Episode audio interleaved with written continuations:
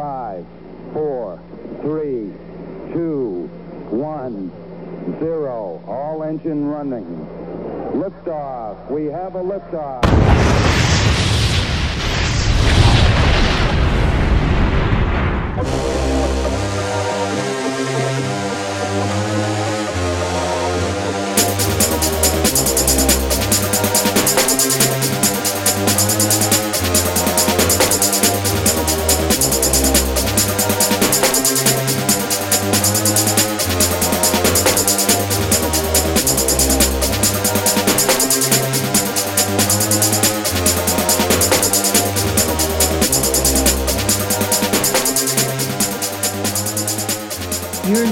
fifteen Minutes of Flame, the hottest podcast on the internet.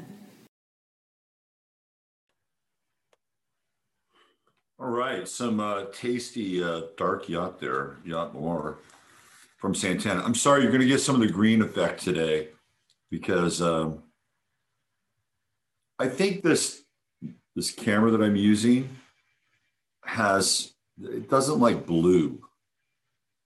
It's not a fan of blue. Because when I go to the green screen, um, this becomes the background. Man, I got some bags under my eyes today. Look at that shit. How was everybody? Wow, what a weekend. What a weekend. By the way, that was some tasty dark yacht, wasn't it? Stormy? Who was the vocalist on that? Was that, uh, I think that was Greg Walker on vocals.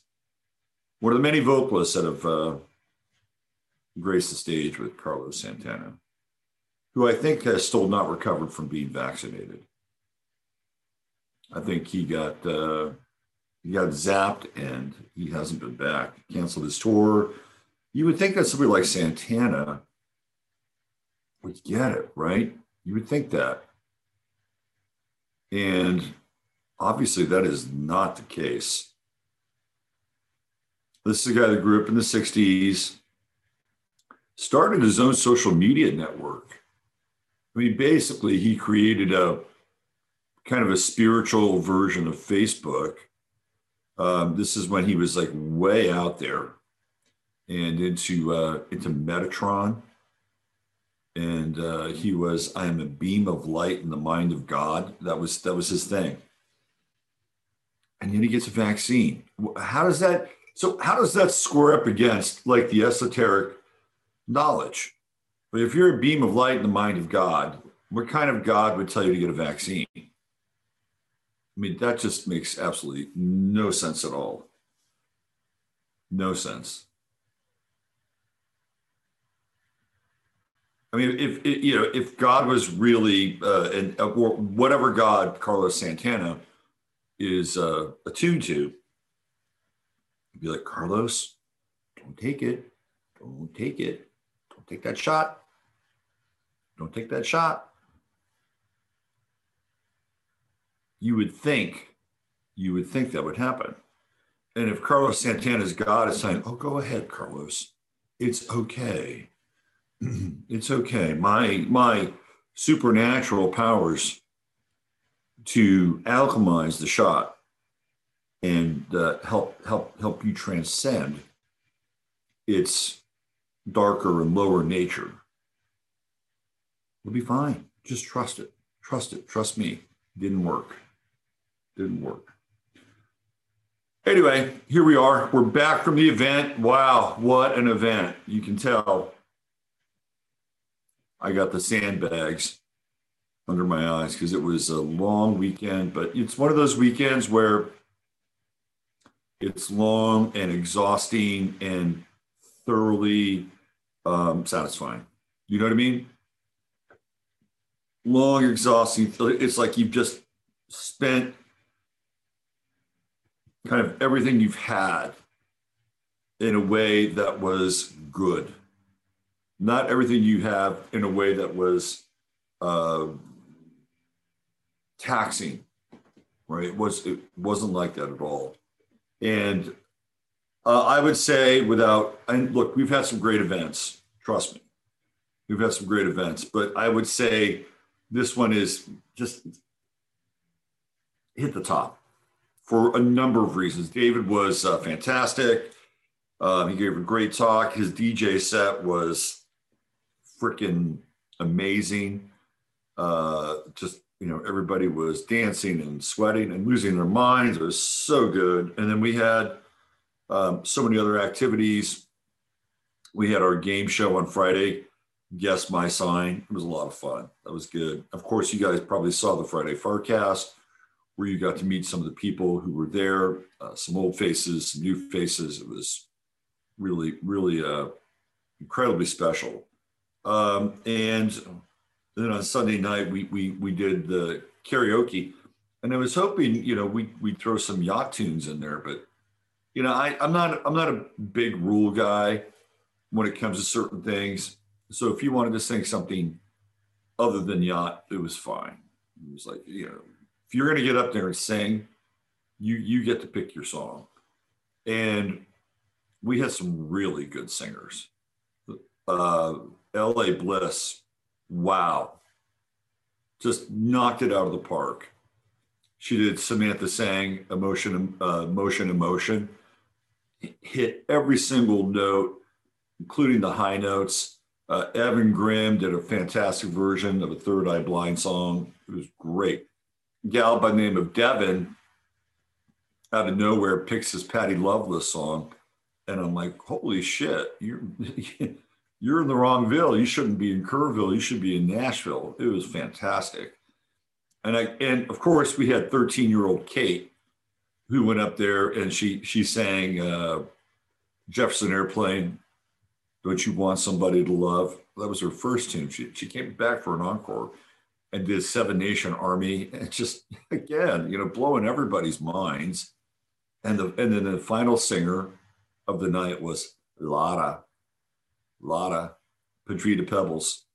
And she did a, a Brazilian tune. Oh my God. It was spectacular. You know, she's Portuguese, she's Brazilian, speaking Portuguese. And she did this Brazilian song, which was just phenomenal. Everybody was like, ah, what a night. What a night. David sang too. He sang Van Morrison on The Sunny Side of the Street. That was that was entertaining. It was very entertaining. And uh, I even got in on the act and the little Space Oddity by David Bowie. I think I did all right. For at the beginning of the night, I had no voice. I was trying to sing some, I was like, oh shit, how am I going to do this? So I played the M C for most of the night, so I, my voice could, I could talk and try to get my voice into a, a place where I could get some pitch. And I, and I think I picked the right song with Space Oddity. It was good. It was a lot of fun. Oh, Carol sang.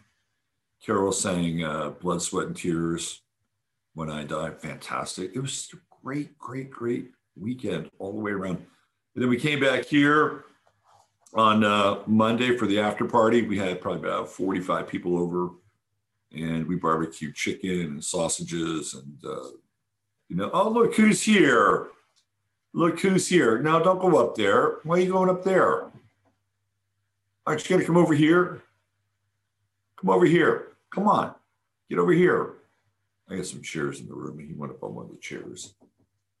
It's the uh, Pussy Pope. I swear to God, he was, he, he, come over here. Get over here. Come on. Get over here. You can look, jump over there. He was he was holding court uh, when people came over. They were like, he was like a mafia don or something. Yeah, that's you. Come on. Get over here. There he is. The Astrocat is back. So everything is complete. Did you like all the women that were paying massive amounts of attention to you? Huh?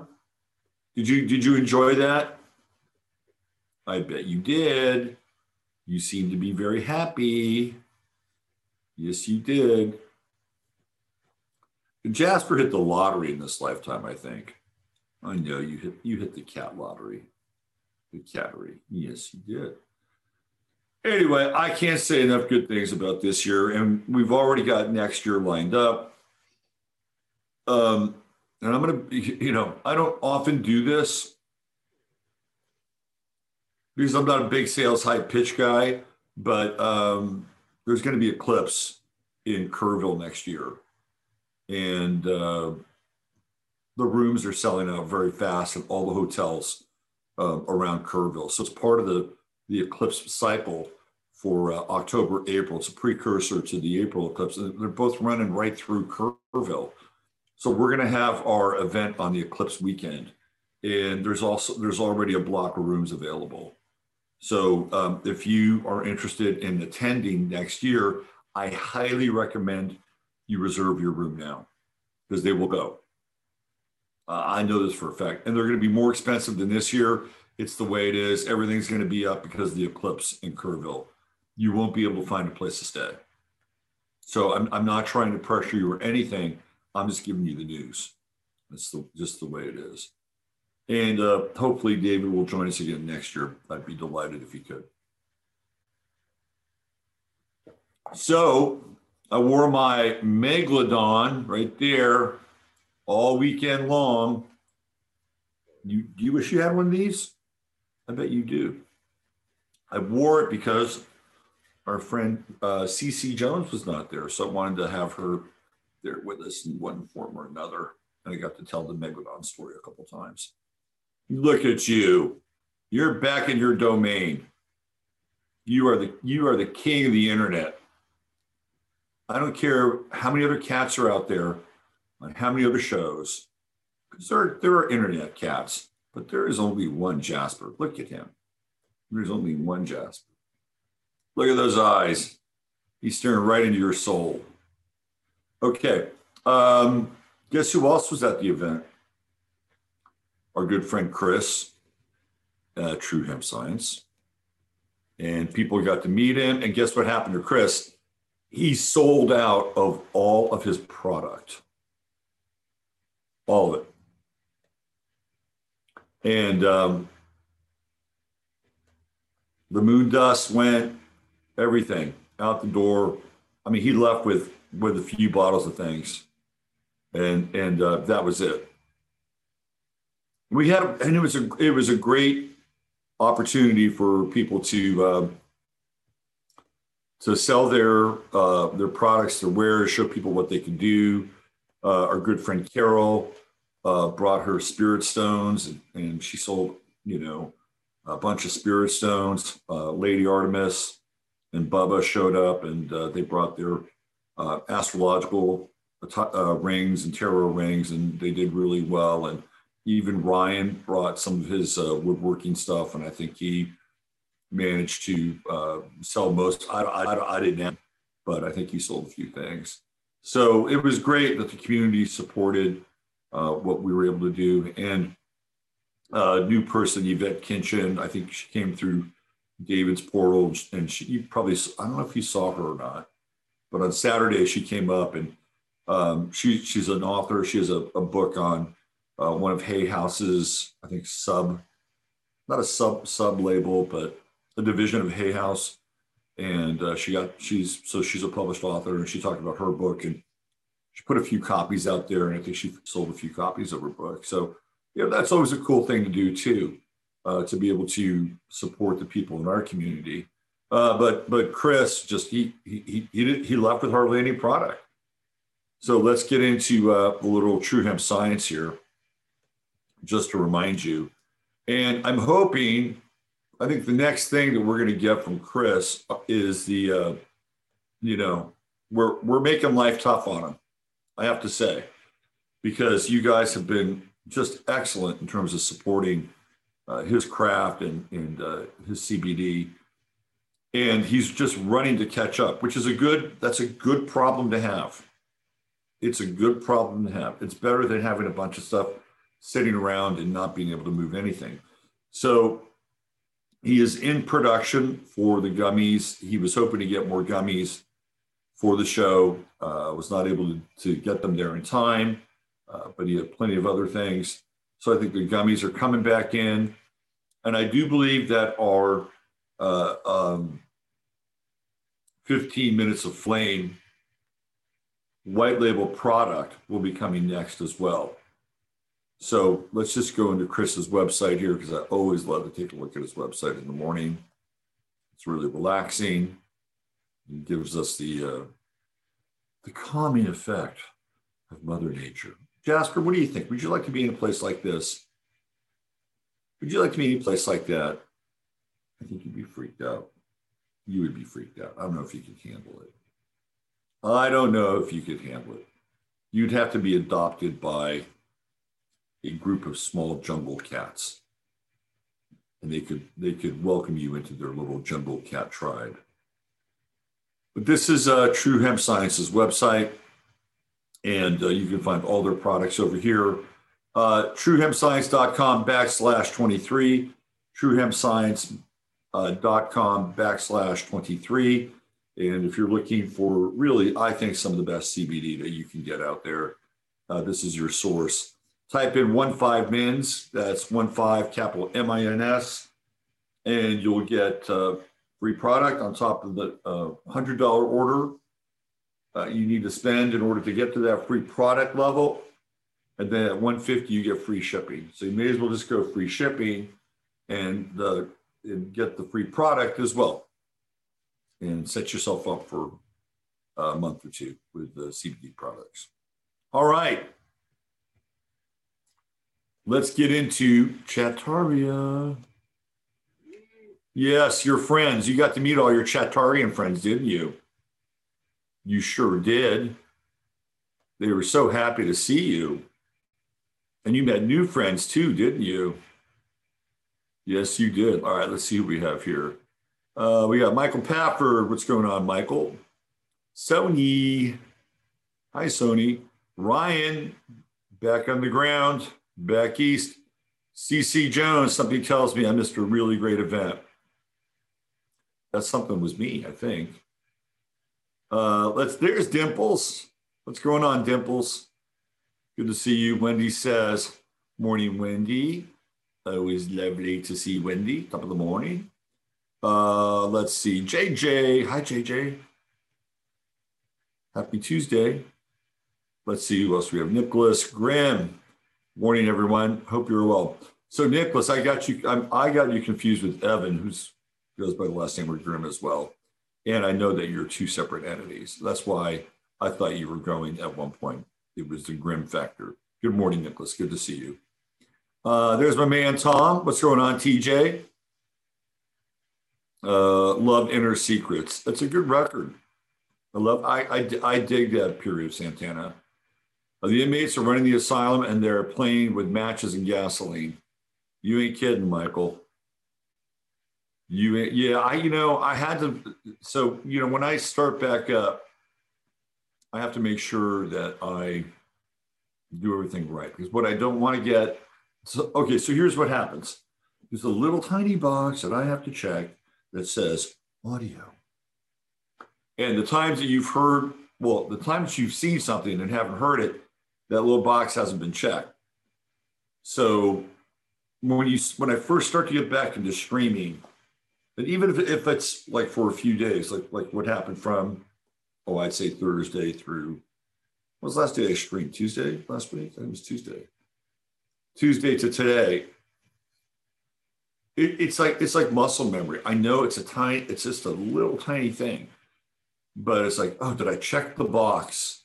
Because I'd rather have musicus interruptus than play the entire song and not have it, because I can hear it on my end. See, that's that's the problem. I can hear it on my end, but you can't always hear it on your end. And Jasper, you can't hear it at all, can you? No argument here, Michael. Let's see. Uh, hey, Fran, Ryan, Sony, Tom, Wendy. Uh, let's see, who do we have here? Meta, hey, there's Michael. What's going on, Michael? Good to see you. Huckabuck four eleven. What's happening? What's happening? Let's see, who else do we have? Da, da, da, da. Renee, hi, Renee. Good morning to you. Hi, everyone. I missed. I can't scroll uh, back uh, too well on this thing. Laugh out loud. Uh, let's see. Who else we have? That's some yacht. Yeah, it's just dark yacht. Greg Walker. Uh, Greg Walker's big. Fans all over. Greg Walker is underrated as a vocalist. Really underrated as a vocalist. He might have been one of my favorite Santana vocalists, Greg Walker. Uh, let's see, who else we have? Yes, the show has started. Mister Kia. Hey, hey, hey. There she is. In Cyber World. Let's see, who else we have? Equa, what's going on, Equa? Good morning, Equicentric. Uh, Shirley, Shirley Losciavo was great. It was great meeting her. A lot of fa- lot of lot of names to faces, faces to names. There's D J M C, Michael Cisternino, always a big presence. Kanye has won the year's Controlled Resistance Award. Take your bet, uh, son. How crazy worlds will make things worse for all of us. Um. Yeah, we're going to get into it. I know. I can't help it. It is it is green goo. It is, it is ectoplasmic green goo, for sure. Dark yellow. Robert's camera doesn't like his favorite color. I know, right? Isn't that a fucked up thing? So I can't wear blue. Slept great for a manifestor. How could you not? I had the weirdest dreams last night. Weirdest dreams. Hey, it's Johnny. What's going on, Johnny? Good to see you. Mark S is here. Hi, Mark. Hope we get to see you next year. That'd be awesome. Uh, let's see. Yacht Boy swapping the deck. Now, Johnny, Johnny is, Johnny's doing the heavy metal work. Yacht Boy is doing the heavy metal work. Is there a connection between Megatron and Metatron? I don't think so. I don't think so. Mm, you may have to reach down and find it. Uh, condensed love stuff. We see each other. Yep, I agree with that. Robert puts on a good party. That's what it's about. It's a good party. It's a really good party. And everybody, everybody falls in love with each other. For almost everybody. Sometimes it doesn't always happen. Sometimes. People, you know, people bring their stuff, right? People bring their stuff. But I would say ninety-nine percent of the people all fall in love with each other. There's Don Renee Hart, the Leo Queen. And uh, is Maurice around? Maurice one hundred, or is he back on his way to uh, Florida? Let's see, who else do we have? Mm-mm-mm, La- Lara, it's L- Lara, Lara, Lara, L A R A, Lara. She's great. She's totally great. David Hawk is here. Hey, good morning. It was amazing to meet many of you at the meetup. I have never felt a group's energy like that before. Yeah, man. It was it was great to meet you too, David. Um, awesome energy. It was a great astrological weekend. Uh, the first rule of Yacht Cult is it is okay to sing not yacht songs. Chad, I think you got that right. I mean, how, you know, what kind of an asshole would I would be if I said, no, you can't sing that. You can't sing that. You have to sing this Firefall song. I would just be, you know, I would be a dictator. I'd be, I'd be a dictator. I'd be telling people what to sing and not what to sing. That doesn't work. It doesn't work. Uh, let's see, who else do we have?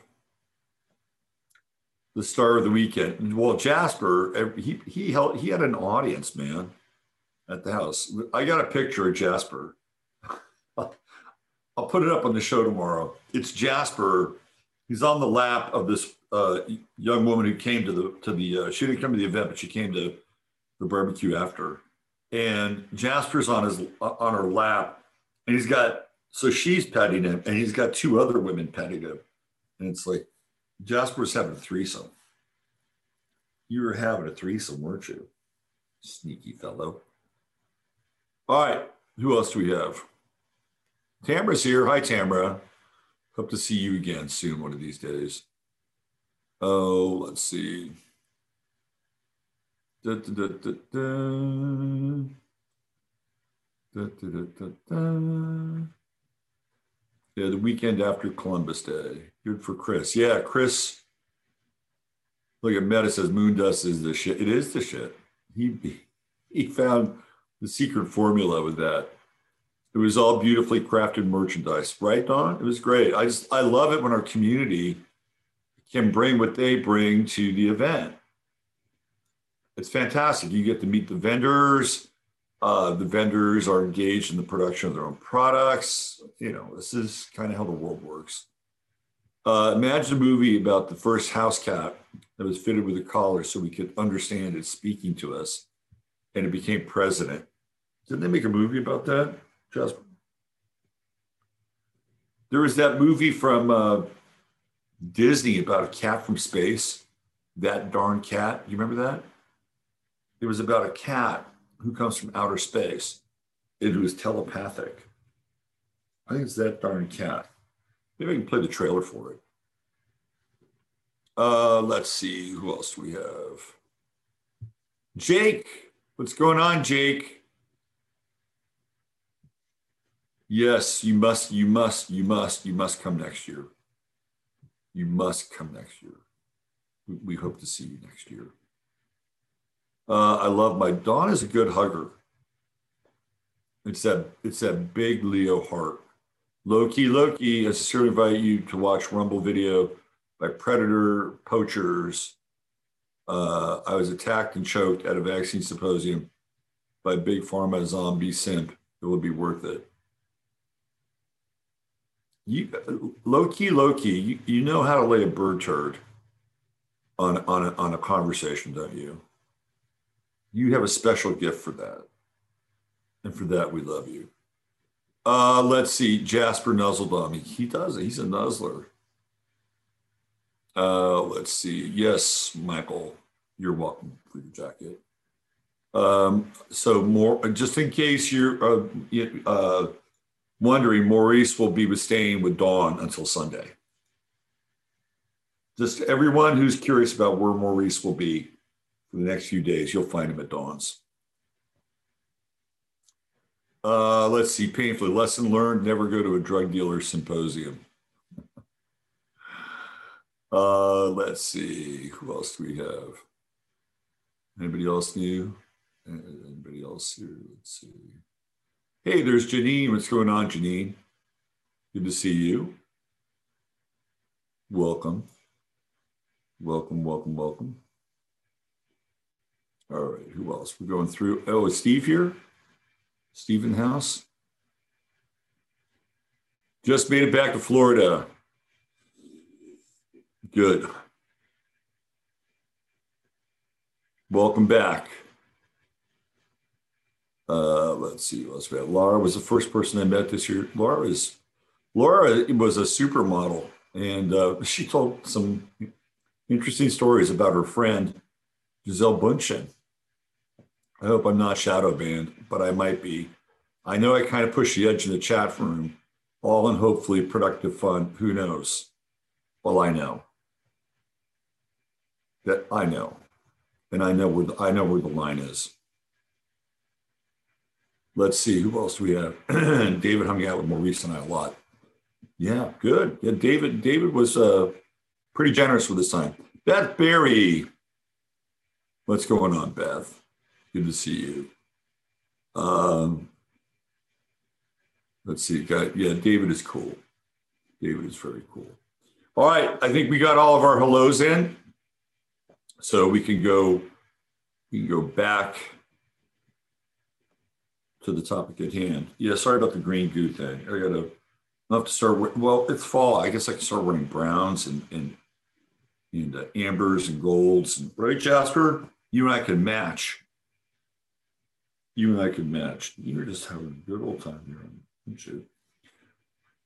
I guess we should talk about, there's so much, you know, you, so I drop out of the kind of the, the media world for a few days when I do something like this, which is a really good thing because I get to actually connect with people and be in three D space. And but it's also, I wouldn't say it's a bad thing, but then I got to catch up. And when I, and it's like, now I got to play catch up ball because so much shit has happened. uh, since, you know, we kind of just dropped out of the world and we're, we're in bliss world for about three days. So the Kanye thing, which is obviously the title of the show, is, is interesting for a number of reasons. And if you go back to the Sunday night show that I did, which was, what, about three weeks ago now? I said they were going to come after Kanye.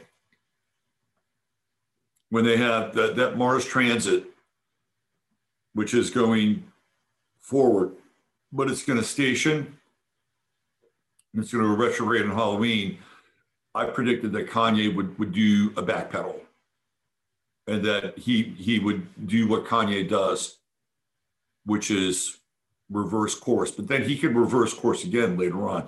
So this is an interesting development. He was on the, uh, uh, what is it, the drinks, the, the drink pros or the drink, I don't, I don't know. It's some fucking show about drinking uh, on Revolt, which is Puff Daddy's uh, cable network. And I, I remember when they put Revolt on like the, the cable systems, meaning Comcast or any, it's not like, it's not like Austin Cable where you have your own little private public access T V station, but it's an actual slot. Now they gave that to him, and I don't know what his deal is in terms of actually putting up money for that, because when he got Revolt, it was, in my estimation, it was a diversity move. Like, and they did this with another station too. I think it might have been a uh, a Latino Hispanic station. And I remember, I haven't had cable in a long time, but I remember they both came on at the same time, and that one was given to, I believe, Robert Rodriguez, who, for I, I don't know if he still lives in Austin, but he lived in Austin for a long time, and uh, you know a lot of his movies. Um, he did uh, the zombie film with uh, George Clooney, Quentin Tarantino. Uh, he's he's done a ton of movies. Uh, he did the El Mariachi movie, right, with uh, Antonio Banderas. So he, he was actually given a channel to promote Hispanic, Chicano, and Latino culture at the same time that, that Sean Combs was given Revolt. And I remember kind of watching some of the programming back then on both of them just to try to take the temperature. And the Rodriguez stuff was, it was okay. Um, it wasn't like, you know, he was just trying to, it was, we're gonna, we're gonna be kind of, kind of Latino centric, right? The, the Revolt stuff was more edgy and was getting into territory that was, uh, I mean, kind of like hardcore. Yeah, it was there. I, I felt like, I, I remember seeing programming in Revolt, and it felt like, felt like grooming. It was like grooming young hip hop gang, like young hip hop gang members, or, you know, gang members through hip hop. I mean, it felt like there was a grooming element that was going on with Revolt. And there's a grooming element in hip hop anyway. Hip hop is a grooming genre. That's, that's what it does. It takes um, young, young men and women too. I mean, it's not just men, but women too. It takes young men who are fatherless, who have no social or moral rudder in their lives, and replaces them with, you know, gangbangers. Um, you know, at one point it was the guy in the corner. It was, it was the guy in the corner. The guy in the corner became the archetype or the, the, the image that the young men in the, in the neighborhood aspired to, because the guy in the corner sold drugs and he drove a nice car and he had money. And the guy in the corner probably had a little side thing going on with women and pimping, right? So this was the model of success in the hood because it was flashy. wads of cash, right? Bling, bling, bling. And that just got translated into hip hop. So the guy in the corner was now being beamed into everybody's living room all across the country. Of course, you could listen to the guy in the corner. So this is what happened with, with hip hop. And who was I talking? I was talking with somebody about this over the weekend. Forgive me if my memory, it just doesn't click in right now. But what, oh yeah, oh, yeah it was, it was uh, Mike from California. So what? Here's what happened. Back in the early nineties, I mean, early nineties, you had two schools of hip hop, pretty much. Actually, you probably had about three, if you want to be boil it down. You had kind of the, the funny hip hop. You know, the, there was the hip hop that had humor. When you, when you listen to Baby Got Back or watch the video, it's fucking funny, right? Funny, uh, Digital Underground, Humpty Dance, it's funny. Biz Markie, using using the uh, Chubby Checker, not Chubby Checker, a Fats Domino sample, Just a Friend, funny. Even Tone Loc is funny. Like there's a there's a humorous thread that's going through hip hop. It's, there's some funny shit. And I at that time I, I would watch Yo M T V Raps because I wanted to see what was going on culturally. And there was some early hip hop from that period that I actually really liked. I was into like De La Soul, the Jungle Brothers. Done by the Forces of Nature is a great record by the Jungle Brothers, by the way. So there were some interesting things going on with hip hop. And like, all right, so we have the sampling, um, and they're sampling things like rock and psychedelia, and um, they have these beats coming out, and some of the stuff is about everyday life, some about consciousness. You know, Tribe Called Quest, you know, comes into the mix. There were some cool things happening. So, so you had the funny hip hop, and then you begin to have conscious hip hop, and, and that would be like Public Enemy, you know, the political fight the power stuff. Uh, and there was some funny stuff in Public Enemy too. You had Flavor Flav, so it wasn't completely without it. But like, what time is it? The big fucking watches and everything. You know, it was kind of funny shit. So there was that. There were those two kinds of schools. And then all of a sudden, and you'd have groups like the Young Righteous Teachers, uh, X-Clan, who, who come out of the, the uh, Seven Percenters. Jay-Z comes out of the Seven Percenters as well, by the way. Seven Percenters, which is like kind of a subsect of the, uh, the Moorish Science, right? Moorish Science comes out of sort of the, the, the, the new, the American version of the Nation, well, the Nation of Islam is kind of a break off group from that. So there were some interesting things happening um, around that time. And then N W A hits, and N W A changes the game, completely changes the game. Because now they're talking about drugs, violence, South Central, and there's a fork in the road with hip hop.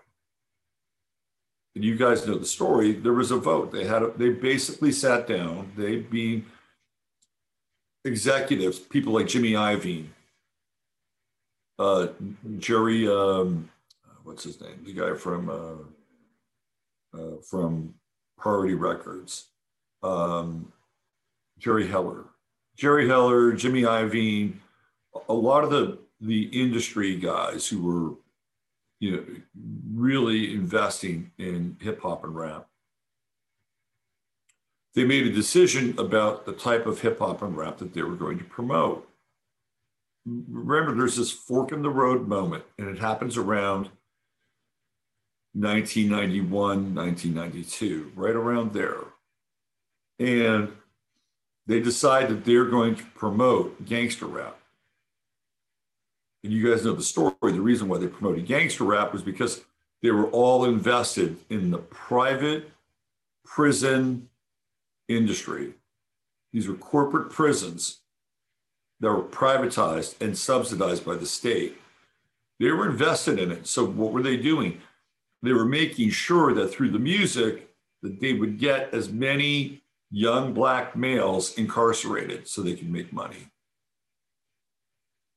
And there, there's a record of that. There's, you can find, you don't have to search very far on the internet to find that. So when I, uh, again, this is back when I was in the, the music world, I always like these transatlantic flights because you really, you get to sit next to somebody for a long period of time and you could get to know them. Or, oh, somebody's trying to call me. From Philadelphia. Um, gotta, gotta end that. But you, you could get to know them. So one flight, I was flying to Germany. I sat next to this young guy who was a hip hop journalist. And he had, I think he had a show on K P F A. And, you know, he, this young guy was, you know, kind of a ground floor hip hop guy. And he knew a ton of stuff. And he completely corroborated everything that I'm saying. And this came out before the story came out that became viral on the internet. So we were talking about this uh, on the flight to, uh, my flight to Germany. So all that stuff is real. You, you know, I heard about it before, before it became public knowledge, but I also knew about it because it, it, it doesn't take somebody who's, you know, like a Sherlock Holmes, you know, to all of a sudden see, well, you were going in this direction and now you're going in this direction. And I, I just remember when Public Enemy just fell off. I think it was like one, one album after Fear of a Black Planet. I think they toured a little bit with Anthrax, and that was it. They were, they were done. They had Rick Griffin, who was part of the group, and uh, Professor Griff, and they had to kick his ass out because why? He was talking about the same things that Kanye West is talking about now. So they canceled Rick Griffin, and uh, Professor Griff has done a bunch of videos on uh, hip hop. They're on YouTube. Hip hop uh, artists that have to do sacrifices of people that are close to people in hip hop. He goes through a whole list of them. Right? Uh, he also has a pretty good esoteric and occult knowledge of things. So that already happened once. He got canceled. He got canceled pretty early on. But that's where hip hop went, right? And it became the whole idea. Now, they're not just promoting music like uh, Cop Killer by, uh, what's his name? The Ice Guy, Ice-T. He has band Body Count. It was like this metal band. They, they had Cop Killer. I, and I worked at a record store when that record came out, and they played it over the loudspeakers of the record store for everybody to hear. I fucking hated it. And it's like, it was just the, the, the vibration and the negativity was so bad. It was so bad. And isn't it ironic that the guy who wrote that song, Cop Killer, and sings about cop killing, and winds up on a show where he plays a cop? I always thought that, that that's like one of the greatest ironies of our time. He had a career to play. What is it? The Law and Order.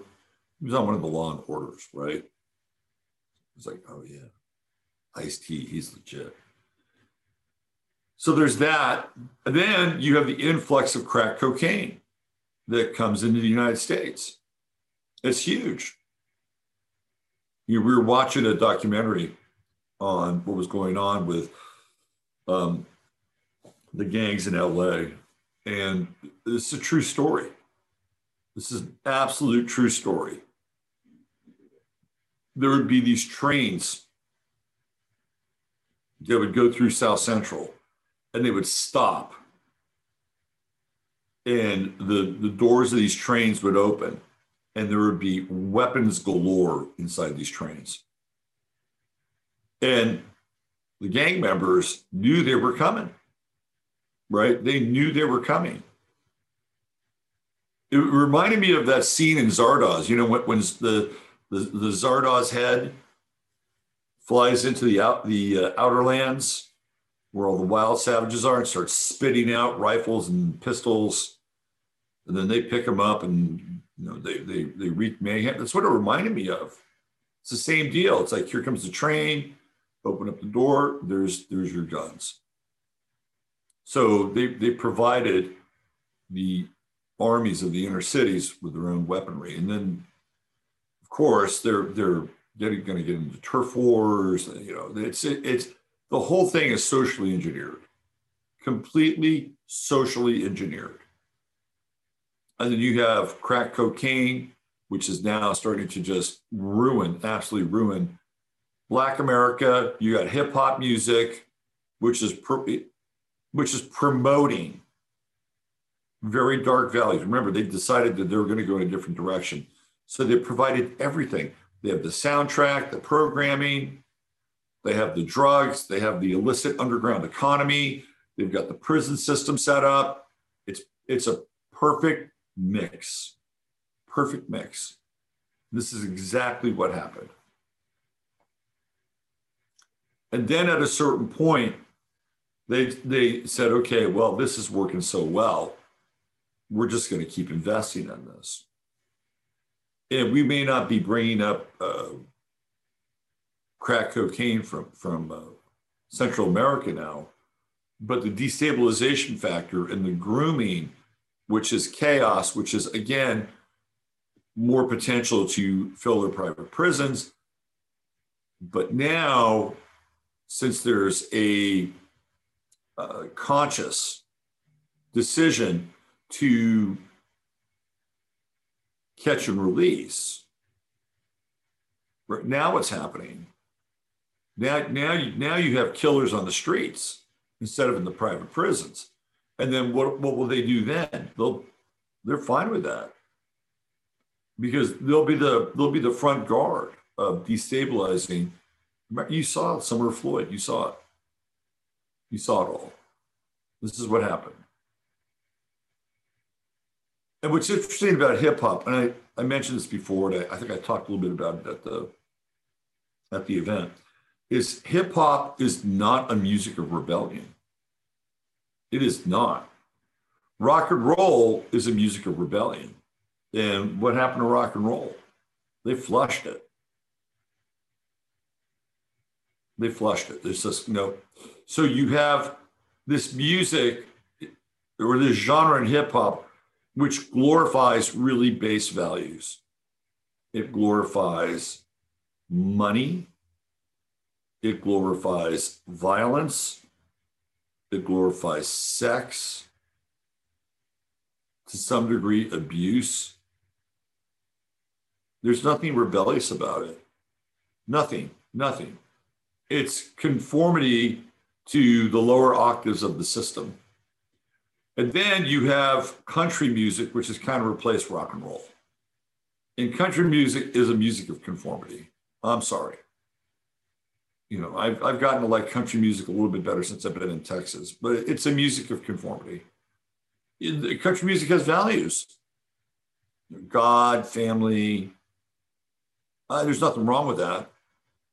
As far as I'm concerned, those are, those can be really good values if you attend to them consciously and not robotically. But it's not a music of rebellion. And I, it's like, I've always, the whole like outlaw music thing, I'm like, what's outlaw about these guys? You know, like Waylon Jennings and Willie Nelson and uh, who else was part of that? Merle, Merle Haggard, like the, you know, uh, the outlaw country. I'm trying to figure out where the outlaw part of it, is it because they smoke dope?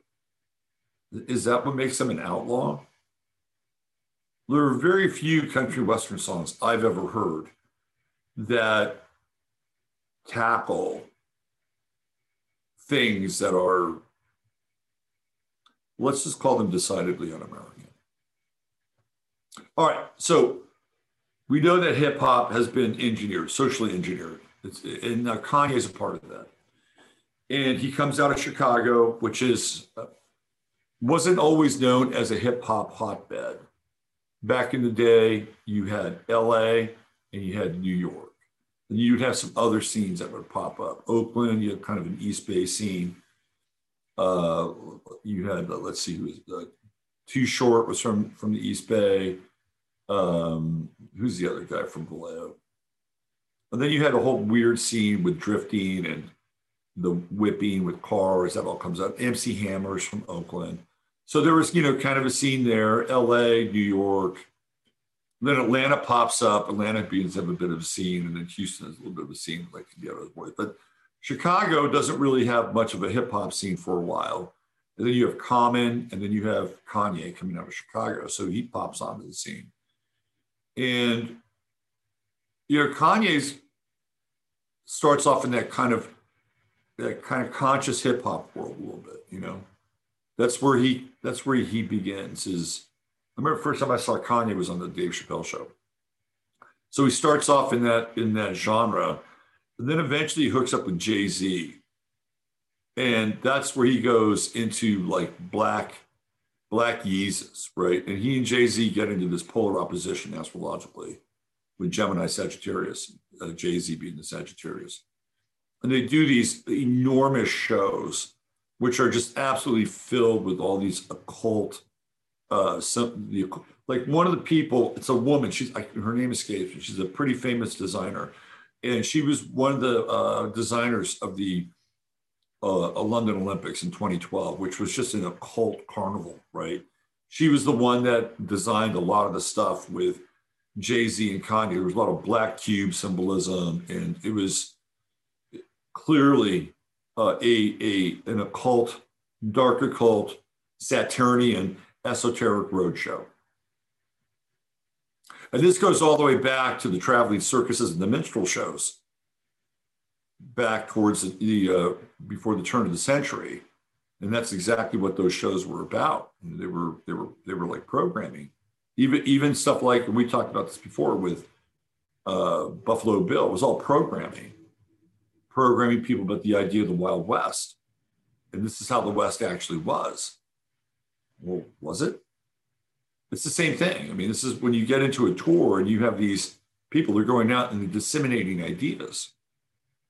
They're, they're seeding ideas. And, and when you get into that world and you're dealing with things like subsonic frequencies in the music, this is a whole kind of new level of technology.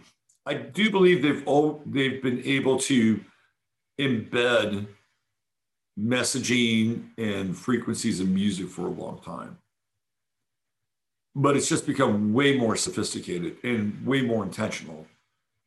So you have subsonic frequencies, you have the bass, you have all this stuff going on, you have the programming, you have the symbolism, and and, and so Kanye was. Here, let me see if I can find a picture. I'll show you.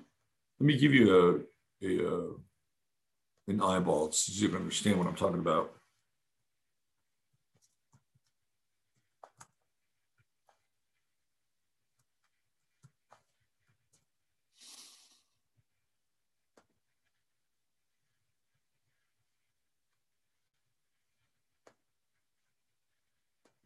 This is a perfect example of it.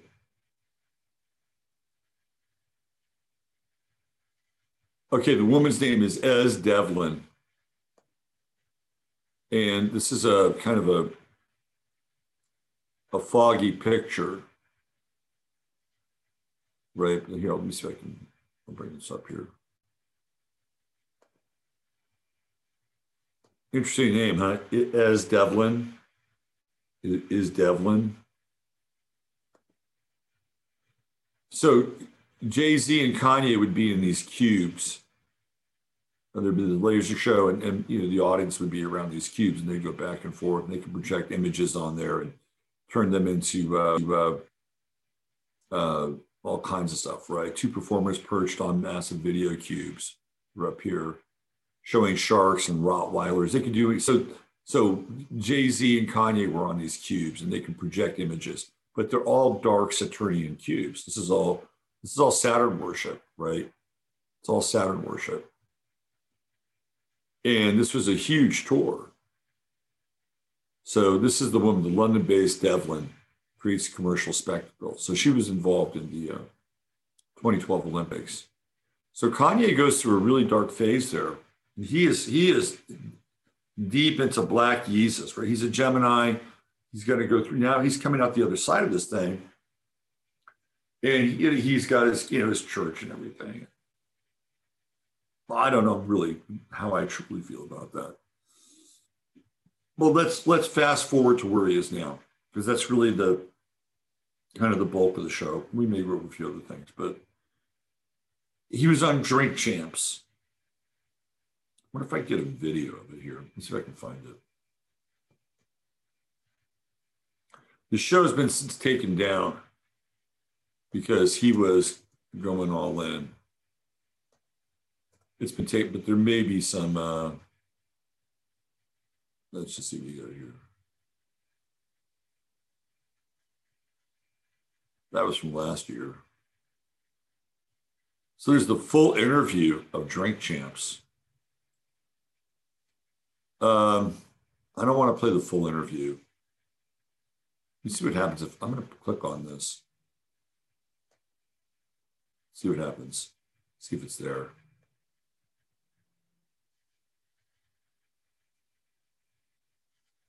So it is still there. It's got nineteen thousand views. So this is the show that he was just on. And the rapper Noriega was, uh, he's the host of the show. Um, yeah, I'm not going to get into this. It's just, it's a three hour kind of rambling Kanye. Notice that he has twenty twenty-four on his bill. He wants to run for president in twenty twenty-four. I'm gonna, I'm gonna, I'm gonna put the link in Chataria. Maybe one of you guys, if you know how to download these things, uh, maybe, maybe one of you guys can download those, because I think that would be useful to have just as part of the part of the record. So I'm just gonna put that in there, and I'll try to download it after the show. I just can't do it now. So this is Drink Champs. That was the show he was on with Nori. This is a, on Diddy's Revolt channel. So what are some of the things he said that raised the ire of people? We talked about George Floyd. And this is where Kanye, I think, this is where he gets into trouble, because he doesn't always have the facts straight. And I think I think he's dangerous in this regard. Not dangerous in the sense that he's uh, challenging the, the, the publicly held notions or assumptions of what happened. He's dangerous because he fucks up information. And he what he does, it's, it's fascinating to kind of watch this. So he talks about George Floyd, and he talks about the fact that he, is, uh, he had fentanyl in his system. And the fentanyl was the thing that, that killed him. So when you listen to Kanye, it's like, it's kind of like listening to, I'm going to say this, it's kind of like listening to a gatekeeper, because you'll get eighty percent meat and you'll get twenty percent filler. And the twenty percent filler isn't always the best thing for you. So what Kanye's rant was on Drink Champs was that George Floyd was with his buddy uh, earlier that day, and he said, they want somebody tall like me. They want to get a tall brother like me. And this is Kanye's story. And so, and so that day they were praying together. Like, I don't know, is that true or not?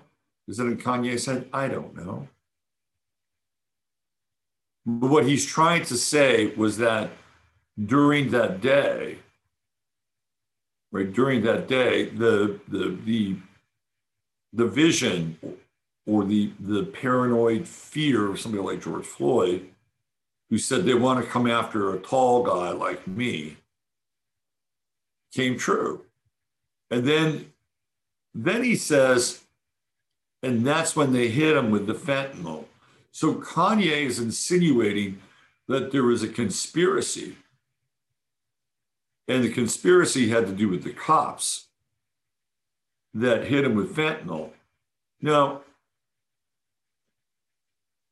I don't think it's too far of a stretch to think that George Floyd was probably a drug user and that he might have indulged in fentanyl.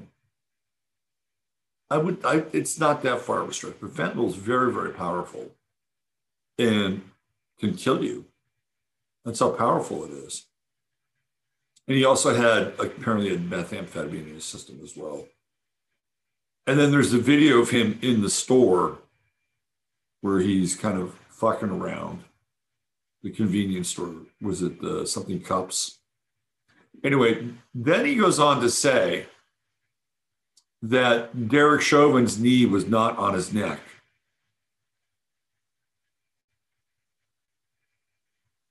So he's he's saying that there was a conspiracy to kill him by hitting him with fentanyl. But then he, he says that the the uh, the knee to the neck is not responsible for his death. The fentanyl is, and he's implying that they they whoever the they is wanted a, somebody tall, a big guy like. Uh, like George Floyd.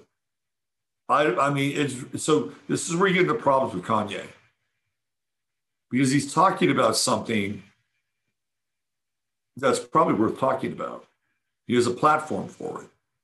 But then when you go into his information, I feel like it, it's scrambled, like, like his brains in a lot of ways. Like, you're not getting everything. You're getting something, but you're not getting everything. Uh, and I think that's problematic. So now apparently George Floyd's family is suing Kanye West for two hundred fifty million dollars. Now, Kanye West said that he was going to, and he did, he, he put enough money together to put George Floyd's daughter through college. I don't know how old she is, but he did that. He gave money to Breonna Taylor's family. So Kanye West has not been M I A when it comes to this stuff. So now George Floyd's family is suing him. And then apparently nobody ever went, nobody, none of them came back to Kanye and said, thank you, we appreciate it. None of that happened when he did it. None of it.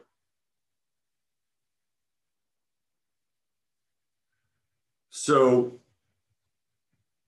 he's being Alex Jones. So this is this is a bit of a problem with Kanye, because he'll t- he'll say things, and then he'll be slightly off of the things that he says, and it, and it's kind of like he was in his weird Gemini way try, trying to alert people to the fact that what happened in Minneapolis didn't happen the way they said it happened, but he was also trying to paint George Floyd as a victim of some kind of conspiracy, which is,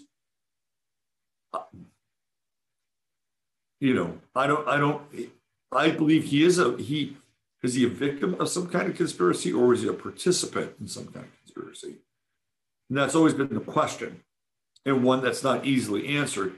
However, and we spent a ton of time on this, when you look at all the inconsistencies with the car, the, the police cars, the angles, the license, none of it adds up. It almost looks like it was videotaped at different times. And I've said this, that it appears, I'll use, I have to be careful with my language now, that it appears to me like the body that George Floyd, the body of George Floyd, the one that Derek Chauvin theoretically has his knee on, it looks like a latex dummy. It appears to me to look like a latex dummy. And it has to do with how flat it is. And I don't want to get into the, the forensics. I, I've done a ton of stuff on that before. It, it just does not appear to me like a living body. It's, it's something that's completely off about it. So he gets into it, and then he sort of mashes and jumbles things a bit. But the real thing that he's getting hammered on is uh, the J Q. Like, he's going hard on the J Q. And Chad brought something up in chat, which is interesting. um, which is, you know, is he being programmed to do this and to become, you know, divisive and crazy and essentially like, like, you know, prove a point in some ways? I don't know, I don't know if that is entirely true. But one of the things that I've said about this whole thing with Kanye and the J Q is that everybody who started crying, uh, crying wolf and calling him out as an anti-Semite never really stepped back and asked the question, well, why is he saying this? You, you, you have to remember, Kanye West has been in the music business since, as far as I can remember, maybe like two thousand four, so going on twenty years.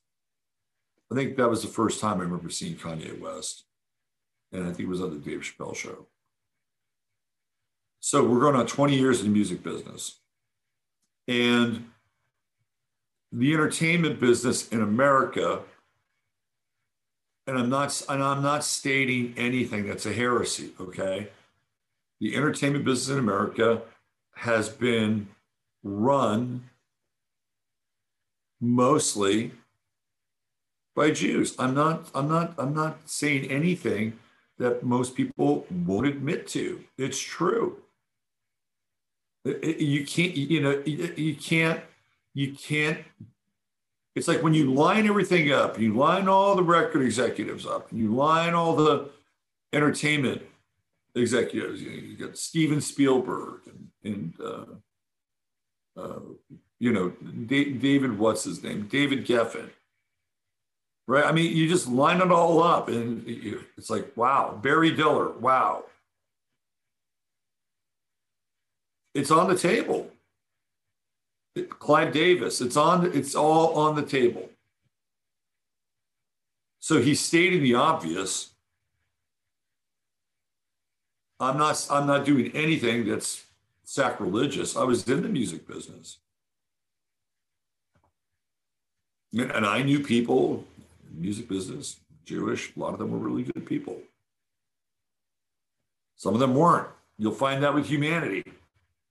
But Kanye stated the obvious, and what he, so he's got experience, he's got frontline experience in dealing with a particular group of people. And everybody in the entertainment industry knows that the music industry is the gutter. That was always the thing, right? Like people in the movie business, they were elevated. People in T V, they were elevated. People in publishing, they were, music was the gutter. And the reason why music was the gutter was because it had Uh, the executives with, I would say, the lowest degree of scruples. Like they would fuck anybody over, anybody. They would get, they would get musicians strung out on drugs. This is what happened back in the jazz scene, back in the fifties. You had all these great jazz players who would get, they get strung out on heroin. And I, my feeling is that a lot of that had to do with control and controlling their artists. You know, it's it's funny because for a long time I tried to understand what was the love affair between heroin and jazz musicians. Like, was it a cool thing? Was it because when they when they produced jazz, you know, that they opened their souls and their souls were raw and they needed to somehow fill the empty space of their souls by shooting heroin? Well, John Coltrane didn't do that. John, John Coltrane was as clean as a whistle. Pharoah Sanders didn't do that. Rest in peace, Pharoah Sanders, he just passed away. So there, you know, but there were others that did, and it became a big deal. You know, I mean, there were a lot of guys that got hooked on heroin during that time.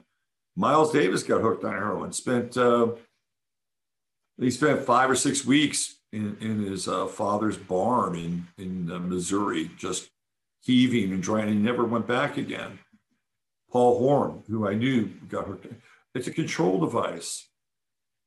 It's a control device. If you're if you're high on heroin or you, you have a heroin addict habit, really how successful can you be? Don Cherry, who was a pretty good jazz musician, this is how this is how strung out he was. When he toured Europe, he was living in, if I'm not mistaken, he was living in France. When he toured Europe, he didn't want to bring his junk across the uh, the borders of these different countries. So between shows, Don Cherry would fly back to France that he would fix, and then he would go to his next gig, and he'd be, you know, semi-straight. He did this the entire tour. Probably spent all the money he made in touring just flying back and forth, just so he could uh, do smack in France.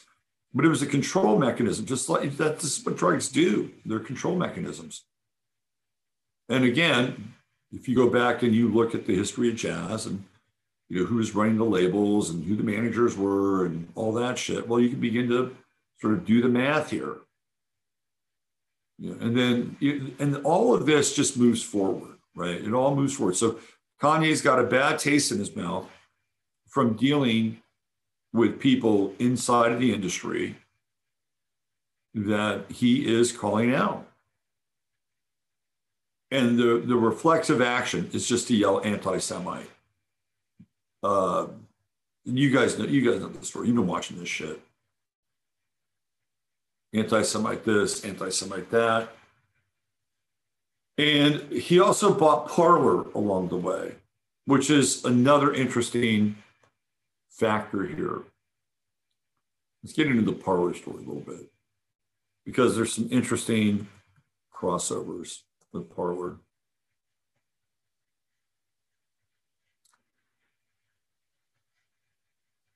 Uh, so he owns Parler now.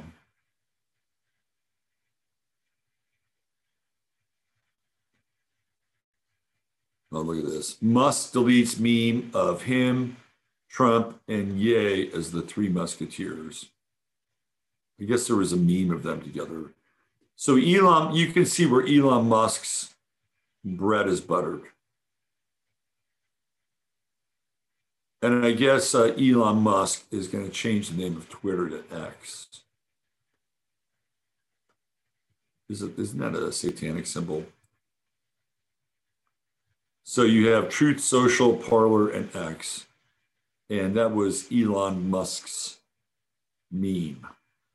And he deleted it. So Elon and Ye might not be as down as Ye thinks.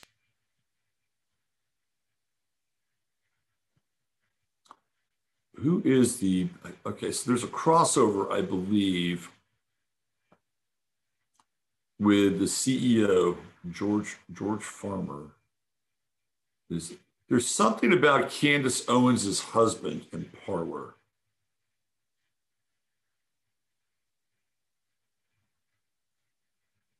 I'm going to have to go through more of this. I mean, I'm basically just getting back on the track here with the shows.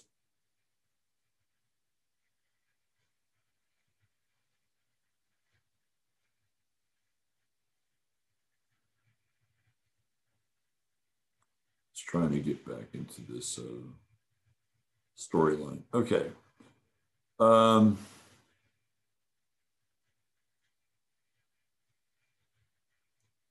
Let's do this. I want to get into Candace Owens for a second, because Candace Owens and Ben Shapiro are starting to be a bit of a crossroads. Yeah, that's what I thought. Okay. Let's do some verification. So the, the, the C E O of Parler is George Farmer. That is Candace Owens' husband. He's the C E O, and I'm wondering, like, where this is all going with uh, Kanye West, Parler, Candace Owens. Like, like, can can Candace Owens handle the heat?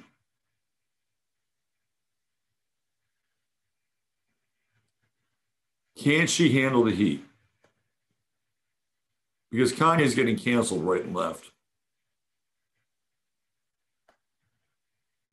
So um, here's the white life that matters most to uh, Canisowans.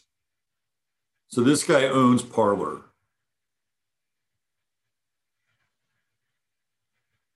And um, it's like he's a Brit blue blood.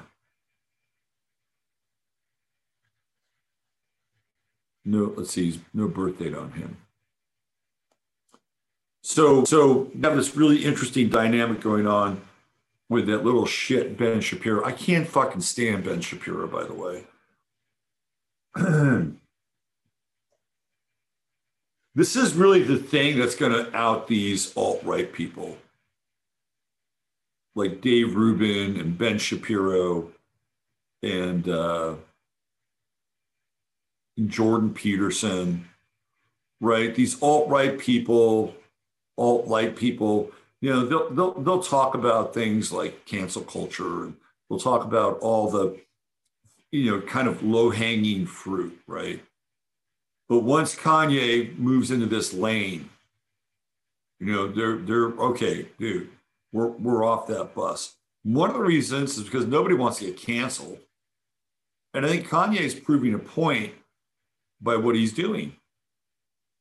I think he's absolutely proving a point by what he's doing.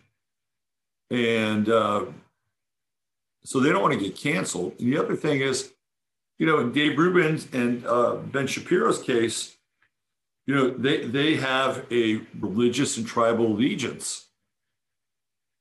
They're not gonna, they're not gonna, isn't it funny? We, we've had, what, what have we had? We've had um, Brexit. Candace Owens started Blexit, right? Do you think somebody will start Jukes it? I don't think that'll happen. I don't know if there's somebody out there who has the the balls to do jukes it.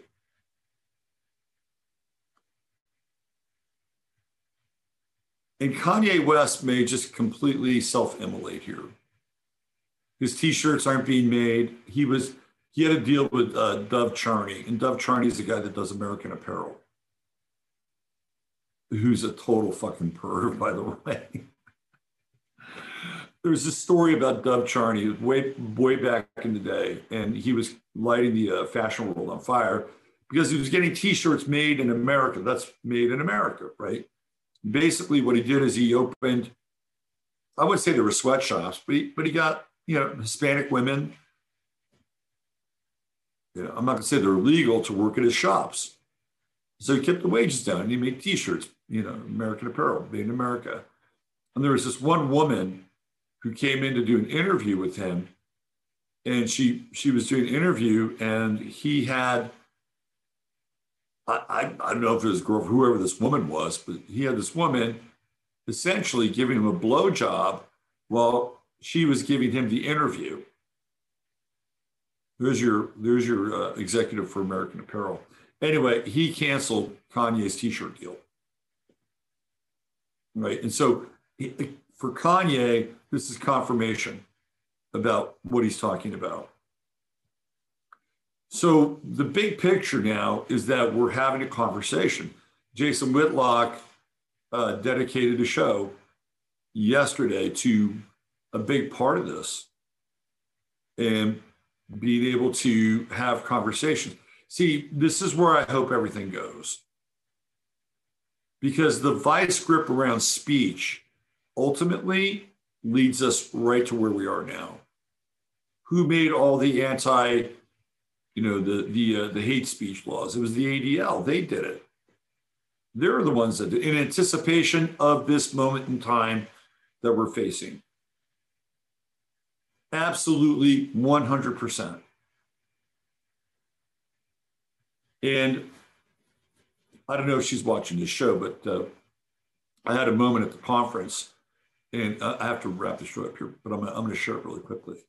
There was somebody who was a part of the conference, lovely person, and looks like I'll probably do an event with her uh, in Tucson. I really liked her. And so we're talking about some of these things, and she, you know, says, well, I'm Jewish. And I'm like, okay, well, let's, let's talk about it, right? So we started to talk about some of this stuff.